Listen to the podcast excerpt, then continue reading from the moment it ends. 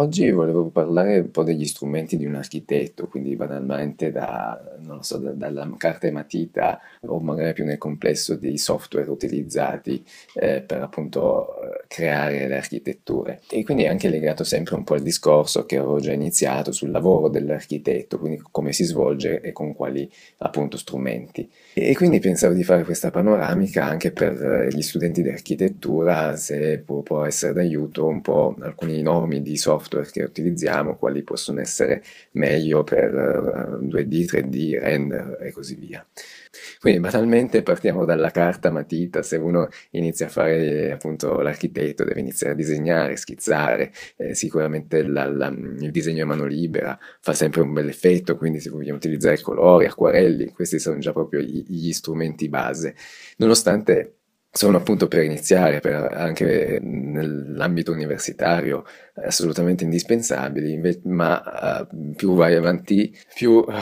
purtroppo, come avevo già detto nel podcast del, uh, riferito al lavoro dell'architetto, la creatività è un privilegio per pochi, per cui questi strumenti purtroppo vanno sempre meno utilizzati, ovviamente se poi uno non si mette in privato o per proprio piacere personale di continuare a pensare a delle nuove architetture.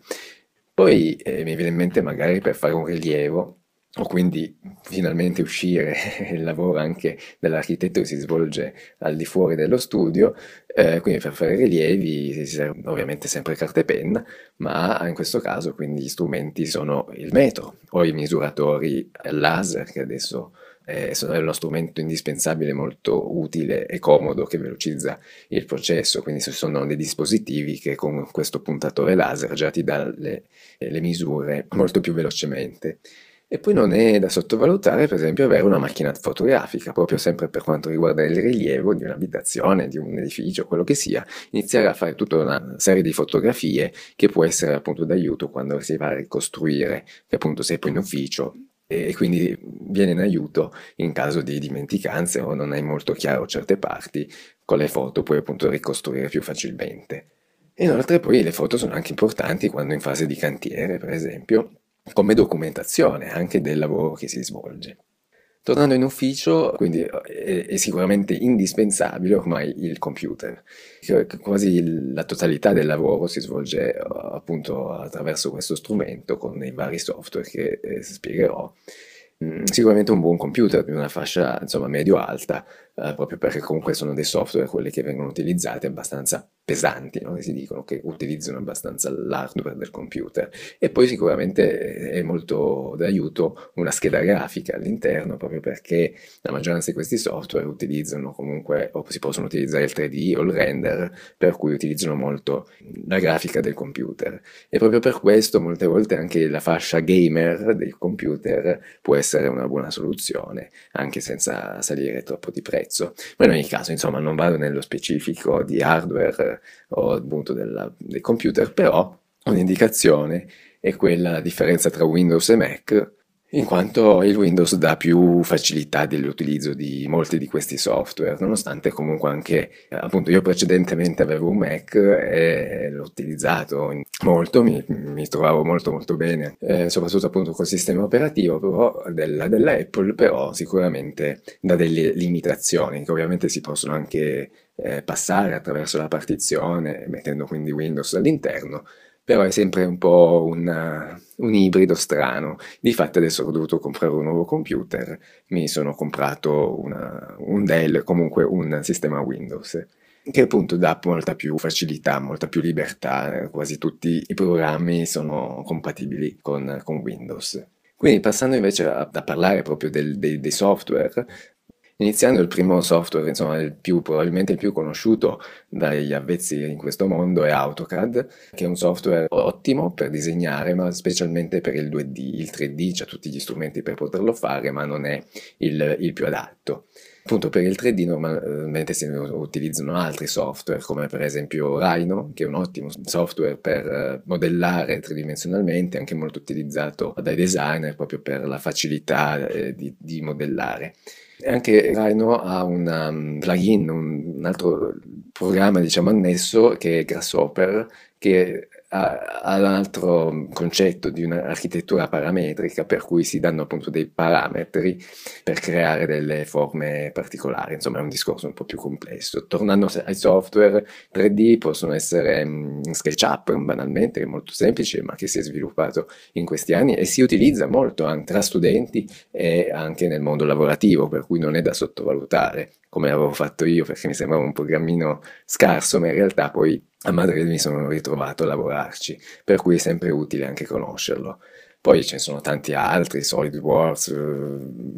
Revit, Vectorworks, che sono poi programmi anche un po' più complessi, ma che tornano utili, per esempio Revit, quando parleremo del BIM. O anche c'è 3D Max, eh, che è un altro software anche molto complesso, questo specialmente anche utilizzato per fare render. E qui si apre un'altra categoria dei software, dei render, appunto, che sono molte volte degli stessi programmi, come anche AutoCAD, come 3D Max, come tanti che ho già detto, hanno dei moduli per fare render, diciamo, con un solo software, ma normalmente se, te, se ne utilizza uno separato che appunto ha solo il compito di fare render. E questi possono possono anche essere avere dei plugin che utilizzano per esempio SketchUp e col plugin si utilizzano questi software per render all'interno dello stesso programma. Oppure si utilizza appunto al di fuori esportando il modello 3D per poter fare i render, come per esempio come V-Ray, molto importante, Lumion, Cinema 3D, Atlantis, sono tutti dei programmi e quindi lavorare anche all'interno dello stesso programma. E, e poi c'è un altro oh, mondo nuovo, veramente molto recente, che appunto ho anche scoperto lavorando a Madrid, che è il fare dei render, diciamo si dice real time, cioè è proprio, sono dei, molte volte il render è quasi un incubo perché devi mettere, appunto, settare tutte le impostazioni e poi mandare, si dice, far partire il render e, e veramente puoi impiegare ore o giornate per poterlo vedere concluso, proprio perché sono software molto complicati. Adesso non so bene il funzionamento di, e come abbiano fatto, ma ci sono degli altri software che eh, appunto si chiamano render, real time render, non so, insomma real time, cioè veramente nello stesso momento già ti danno una resa grafica molto molto buona, magari non arriva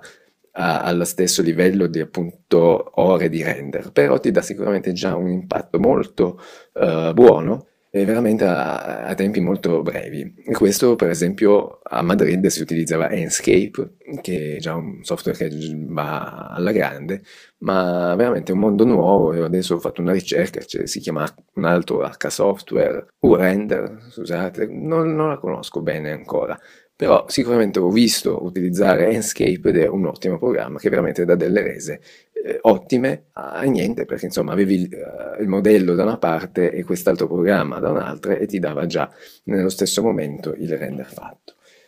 In ogni caso, una volta che poi si ha il render, molte volte si estrapolano solo alcune immagini e la maggioranza delle volte vengono poi rielaborate e si dice in post-produzione con Photoshop. Il, eh, anche in questo caso nella grafica ce ne sono anche altri software, ma il Photoshop è il più utilizzato, insomma, saperlo usare nel mondo dell'architettura è essenziale eh, anche per fare montaggi, delle cose veloci, veramente puoi fare di tutto. E quindi normalmente si estrapolano le immagini virtuali renderizzate e si rielaborano con Photoshop inserendo delle, appunto fare foto, per fare dei fotoinserimenti, per settare le luci, per inserire persone, alberi, macchine, si può fare veramente di tutto con rese veramente eccezionali perché si possono proprio inserire delle foto reali per cui rendono ancora più reale il progetto. E poi restando nel mondo di Adobe, del pacchetto Adobe, che è appunto Photoshop, ma c'è anche Illustrator, che ti permette di utilizzare, è un eh, software vettoriale si chiama, per cui puoi gestire le linee, in quel caso magari se devi rielaborare i progetti in 2D, in 3D, nelle sezioni, quindi poter inserire colori, settare lo spessore delle linee, è molto completo Illustrator. E poi InDesign invece per fare impaginazioni, per esempio tutta la tesi l'ho impaginata con InDesign, è un software molto, molto adatto soprattutto appunto per impaginare il progetto o uh, dossier, insomma. E poi per uh, finire appunto accenno semplicemente il discorso del BIM, che è una nuova tecnologia nuova, insomma relativamente nuova di pochi anni e che sta un po' rivoluzionando il mondo dell'architettura uh, proprio perché è un sistema nuovo, ma in ne parlerò magari in un'altra registrazione, proprio perché più, più complesso, mi piacerebbe essere più esaustivo. Ma in questo caso, giusto per finire una lista dei, dei, dei software, uh, Revit sicuramente è quello più utilizzato, ma c'è Vectorworks, Archicad, Alplan, Bentley. Sicuramente se uno studente deve partire deve imparare Revit, che sicuramente è quello più utilizzato, che gli può dare più possibilità anche nel, nel mondo lavorativo. E per concludere dico semplicemente che esiste anche la realtà aumentata, la realtà virtuale, per cui insomma con i moduli, con gli software già per fare i render o, o ci sono degli altri software per eh, convertirli diciamo in, eh, da poterlo utilizzare con i visori, però mh, mm, non entro troppo nello specifico perché ancora non, non ho avuto la fortuna di utilizzarlo. Però sicuramente è un mondo che sta crescendo tanto, per cui varrebbe per anche per uno studente di architettura, varrebbe la pena di approfondire. Boh, penso di aver fatto una panoramica, spero di non essere stato noioso. Alla prossima, ciao!